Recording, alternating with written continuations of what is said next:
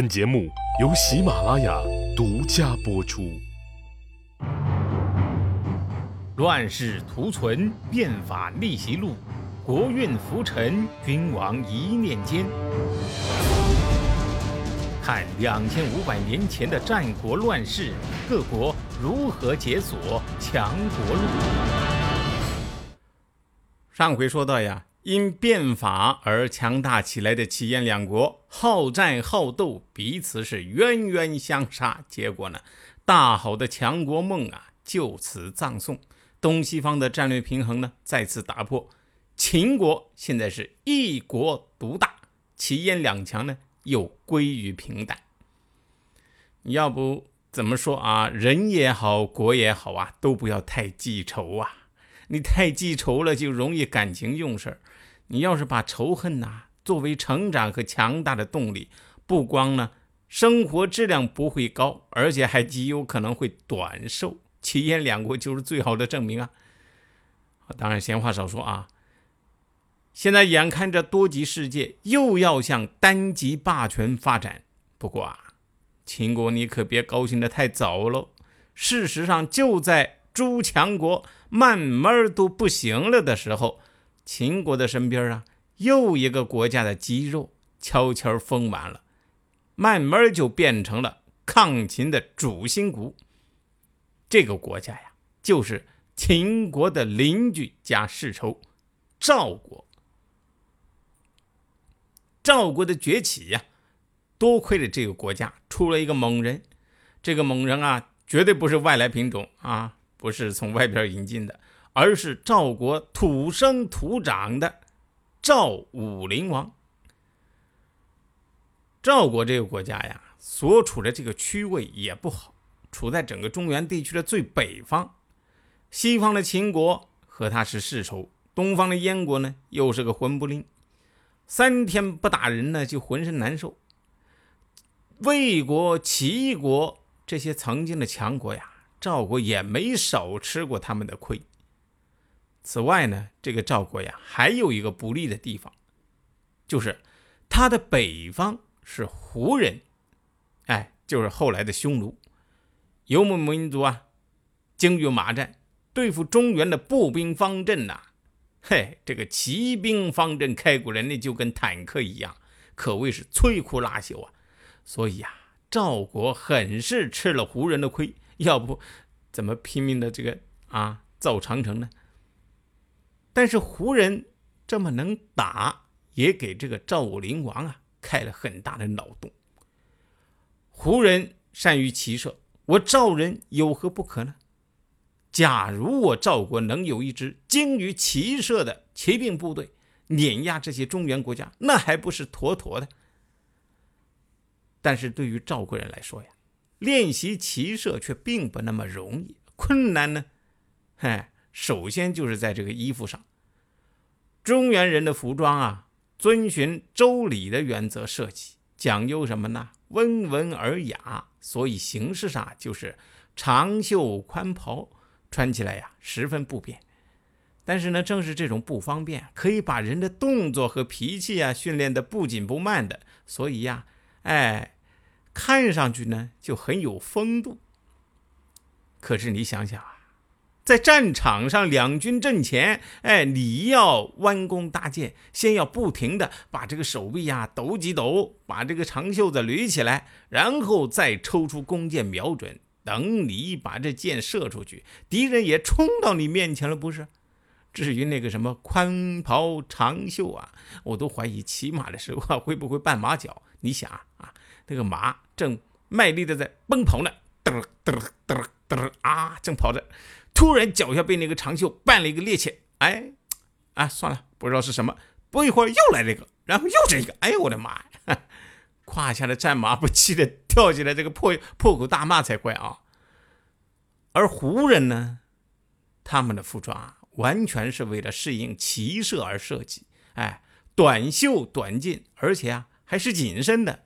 你用现在的眼光看上去，时尚而又实用，那女孩子穿了还特别显得性感。当然了，那个时候用周礼这么去一对照啊，这就是野蛮的标志了。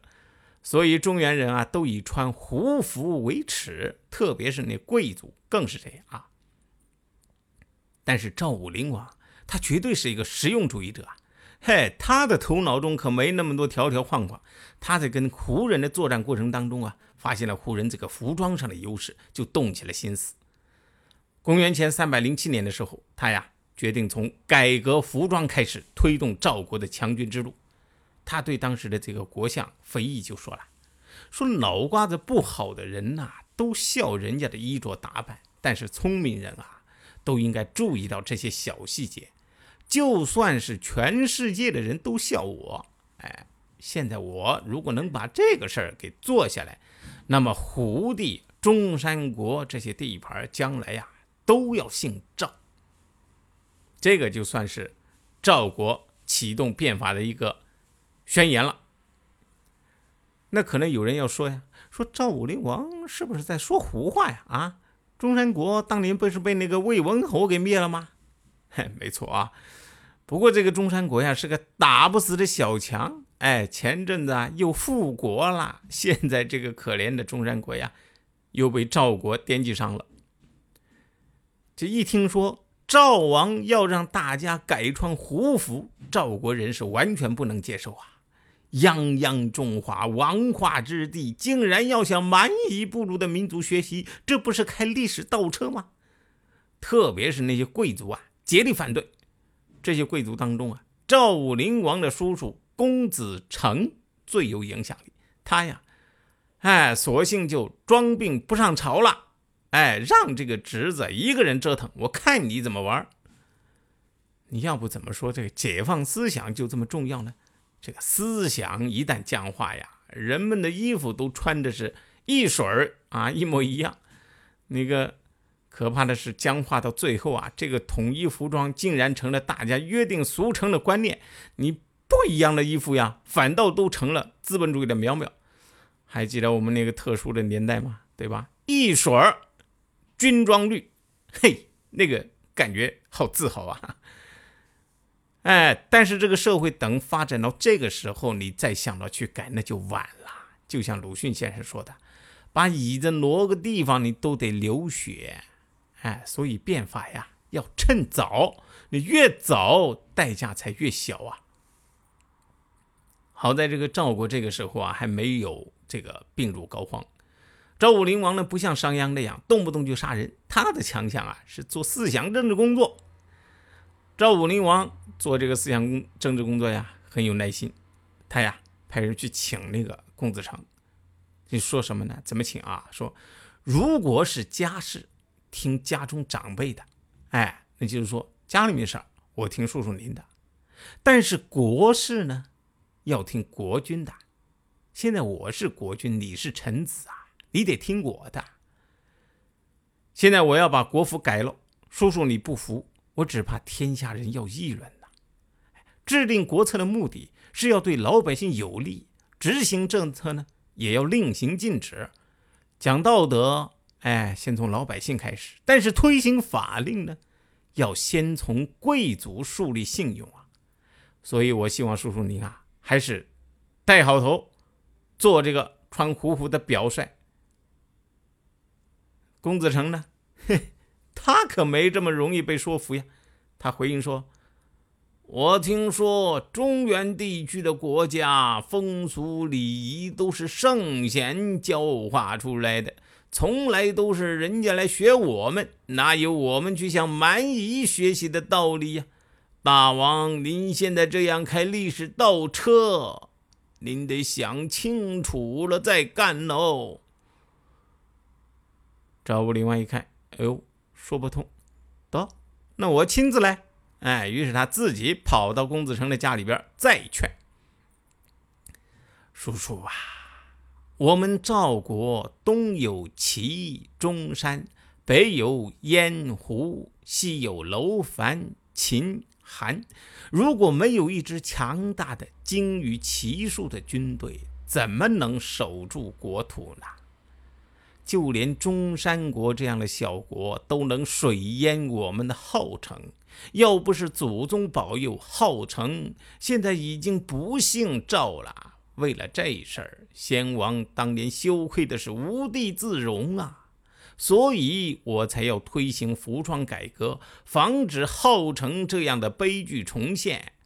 现在叔叔您觉得中原的服装好，觉得穿胡服丢人，却忘了我们在后城把国家的脸都丢光了，这可不是我想要看到的呀。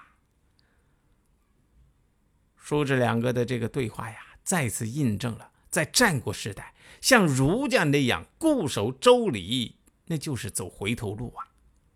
这是一条落后挨打的路，不可能成就所谓的王道啊。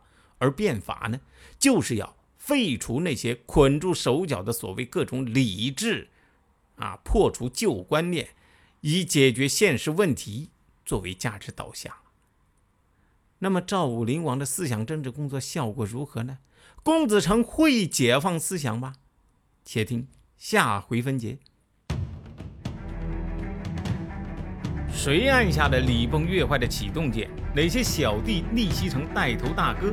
哪些大哥被带进了坑？又有多少君王魂断强国路？西哥从《资治通鉴》《战国策》《史记》中筛出战国大事件，为您剖析国运密码，轻松厘清战国乱史。